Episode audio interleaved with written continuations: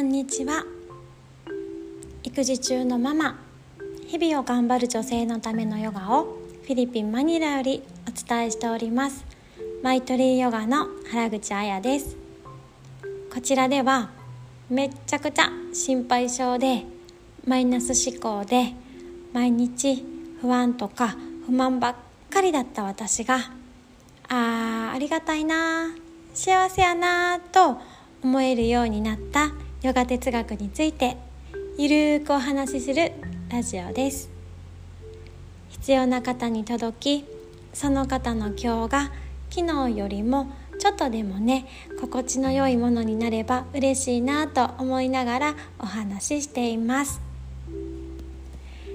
こんにちは。皆様お元気でしょうか。日本は急に今週の半ばから寒くなったっていうことなんですけれどもね、大丈夫ですか？昨日もねオンラインレッスンさせてもらったんですけど、こっちはねクーラーをつけながらしていたけれども、レッスンを受けてくださっている方はね暖房つけたとかって言ってはって、すごいね気温差を感じましたね。やっぱりいる場所とか季節によってヨガのねポーズとかどんな風にやっていくかっていうのって変わっていくものだと思うので、皆様がね受けられる環境にね応じたヨガをねお伝えしていけたらいいなと思っております。皆さん本当風邪などひかれないように気をつけてくださいね。はい。で今日はここ最近ですね、私の中でこれどうなんやろうなってモヤモヤしてたことに決着をねつけられたので、そのお話をしたいと思います。決着ついたのね、本当に最終決着ついたのはもう昨夜未明なんで、うまくねまとめてお話できるか分かんなくって、ちょっとお聞き苦しいところもねあるかもしれないんですけれども、よかったらね聞いてください。テーマは変化を恐れないっていうことですね。変化っていうのはですね、悪い方向へ向かう変化はもちろんなんですけど、いい方向にね向かっていく変化でもやっぱりね新しい環境に順応しようと体も心も頑張っちゃうからね、とってもこのストレス、負荷がかかるものだっていうふうにね言われているんですよね。そう寒い冬から暖かい春にね、ワクワクの春になる時もやっぱり季節の変わり目っていうのは体調をね崩しちゃいますよね。それと同じでやっぱりそれってストレスがねかかることなんですよね。で今回私の中で起こった変化っていうのは人付き合いについてなんですね。今まではですね、新しい環境に入ると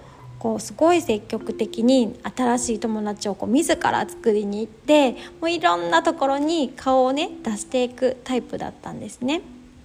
で毎日のように予定を入れて、でみんなの輪の中にいるっていうのがすごい、本当に楽しかったんですよ。でもねそれがねどうすぎると自分の時間っていうのがもう本当になくなってくるんですよね。当たり前なんですけど。で今日はちょっと家に降りたいなって思う日も出てくるんですよね。でも当時は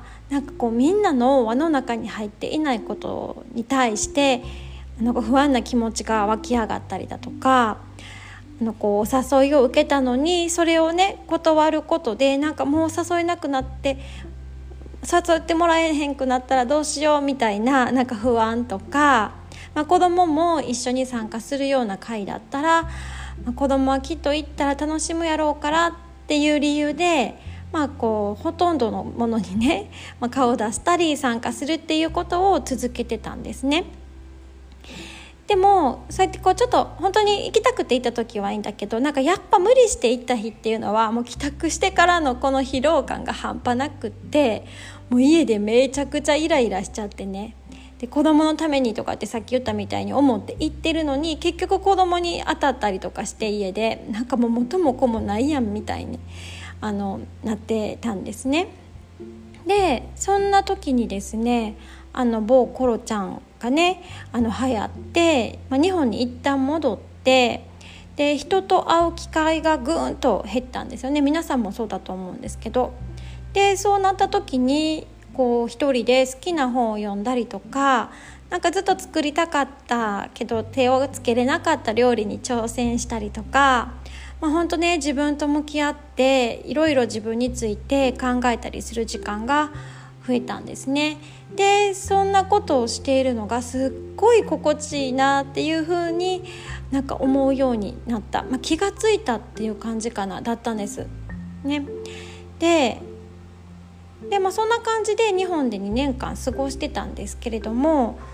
積極的に新しい友達をね作ろうともしてなかったけれども、なんかやっぱ自然とポツポツとお友達、新しいお友達もできて、でそうやって自然にできた友達っていうのは波長がね一緒だからね、本当にね一緒にいて心地がいいなってお互い思えるね仲になれたんですよね。だから次また駐在でね海外に出て新しい環境に行っても、このね自分の時間とか自分の心地よさっていうのを優先しようと思って、ここねマニラに来たんですね。だからね今はねほんまに友達でめっちゃ少ないんですよね。なんか1週間ちょっと今週誰とも会ってないなっていう週もあるし、学校が終わった放課後とかも結構娘と3人でいることが多いんですね。それでも別に娘たちも特に楽しそうやし、私もね、とっても楽なんだけれども、なんかもうたまにね今日は誰々くんと誰々くんがなんか一緒に晩ご飯食べるらしいでとか聞いたりだとか、あとね、ちょっとママさんたちがバーって集まっているのとかをこう見たりすると、こうやっぱ入った方がいいんかなとか、なんかざわざわしちゃったりすることもあるんですよね。なんかやっぱりなんか昔みたいにもっと積極的に友達を作りに行ってお話をして、なんかいろんな人と仲良くなんかした方がなんかいいのかなとかっていう風になんかちょっと思っちゃったりとかしてね。で確かにそうやってなんか社交的にねいろんな方と仲良くなれることっていうのはなんか私の長所だっていうふうにもね言ってもらってたし、本当にそうすることで楽しい時もあったし、いやあれが本来の自分なのかなで今ちょっと変わろうとしているっていうのはなんか間違ってんのかなっていうふうななんか疑問がね湧き上がってきちゃったんですよね。でどうなんやろうと思った時に、ちょうどねすっごく信頼しているお友達がね、それまだ海外にいるんですけれども、そのお友達と話す機会があったので、この思いをねちょっとこの疑問を投げかけてみたんですよね。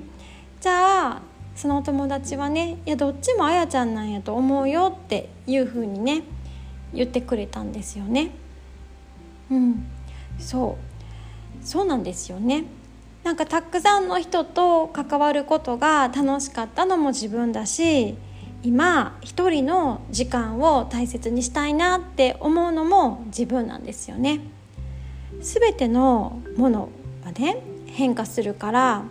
どっちが本当とかどっちが正解とかっていうのはないんですよね。そう、この変化することっていうことが自然なことで、変化しないっていう方が不自然なんですね。この変化っていうことについて考えるときに、いつも私が思い出すのはヨガの先生がしてくださった木のお話なんですけれども、木は季節に応じて、例えば春だとブワーってね桜とかだったら綺麗な花を咲かせて、で次夏になって太陽のね光をたくさん浴びれる季節になったら、もうそれをもう最大限に受け取ろうって緑の葉っぱを覆って茂らせて、でだんだん太陽のエネルギーが少なくなってきた秋には枯れ葉になって葉っぱを落としていきますよね。で、最後冬、寒い冬っていうのはもうすっぱだかになって、ただそれを過ぎるのを待つみたいな感じで、ね、次の春の準備をしていくっていう感じでね、その季節に応じてこう自分が最小限の力で、軽やかにね生きていけるように、変化させていきますよね。で、人もこの成長や環境に応じてこういうふうにこう気のようにねバランスを取れるようにこう自分を変えていけたらきっと快適に過ごせるし、でそれは無理なく周りそれきっとそうやって自分を変えていけたら無理なくね周りと調和していくこともできるんだと思うんですね。自分だけが気持ちいいんじゃなくってこう周りも気持ちがいいなって思える感じ。そうだからこれがいいってされてるとか悪いってされてるとか、そういうのとかじゃなくって、今自分がいい気分やなっていうふうに思える選択をしていったらいいんやなって、その選択がこう今までの自分とは違うものでも、そこは恐れずに心地いいな気持ちいいなって感じている今の自分を信じて進んでいこうというふうに決断しました。こう私の中でね、友達とか仲間っていうのは本当にね家族と同じぐらい大切でね、かけがえのない存在なんですよね。本当に私の人生では切っては切れない存在で、だからこそねこんなに思い悩むんだと思うんですよね、で私は今回そういう人との付き合い方に対しての変化だったんだけど、人によってねどこが自分にとって大切だとかいうところも違うし、訪れる変化とか、悩むポイントっていうのは様々だと思うんですね。結婚だったりとか転職だったりとか、もっと小さいことで言うと日々のルーティーンを変えるっていうこととか、今までやってたことをやめたり逆にちょっと新しくスタートするとか、生きているとねいろんな変化のタイミングが訪れるけど、そんな時こそね目を閉じてもう自分に聞いていい気分になるなっていうことを選んでいけば、きっとね明るくって楽しい未来がね待っているかなと思います。ということで今回はね変化することを恐れないっていうことについてお話しさせていただきました。ちょっとうまくまとまったかわかんないんですけれども、ここまで聞いていただきましてありがとうございました。では最後に今日も静かな呼吸の時間をとっていきたいと思います。今日は昨日お話をしたのでちょっとね自分が気になったような感じで呼吸をしていきたいなと思っています。もし立てる方は立ってもらってぐーっとね親指に力を入れていきます。座ってる方もね床に足がついていたらちょっと親指の方にぐーっと力を入れていってください。するとおへそのちょっと下の方、丹田っていう場所ね、その辺がぐーっと締まってくる感覚あると思うんですけれども、この感覚を保ったまま自分が太い木の幹になったようなイメージをしていきます。今あなたはあなたの木にお花を咲かせたいですか？または緑を茂らせていっぱいのエネルギーをもらいたいですか？それとも今はちょっと静かに休憩したいなって思っていますか？自分が今必要としている自分の気の状態をイメージしていきましょう。そして今のある息を軽く吐いたら吸う息、足の裏から大地のエネルギーを吸い込んでいきます。その大地のエネルギーを体に満たしたら吐く息で全身に巡らせていきましょう。次は吸う息、頭頂部の方からお空のエネルギー、太陽のエネルギーをいっぱい吸い込んでいきます。頭頂部から頭の後ろ、首筋、背骨、尾骨まで通して、そのまま膝裏を通して全身に巡らせていきます。次の吸う息でまた大地のエネルギーを足の裏から吸い込んでいきましょう。吐く息でそのエネルギーを全身に満たしていきます。ラストもう一回、お空から太陽のエネルギーを頭頂部から吸い入れて、後頭部、首筋、背骨、尾骨、膝裏、足の裏まで流していきましょう。目を閉じたまましばらく自分のペースで呼吸をしていきます。今、あなたがこうありたいなと思う気に、たくさんのエネルギーが流れていきました。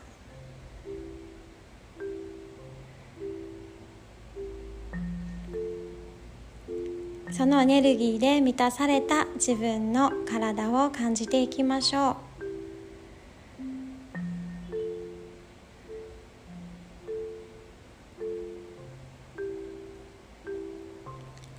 はい、では次の吸う息でゆっくりと目を開けていきます。はい、この呼吸法はですね、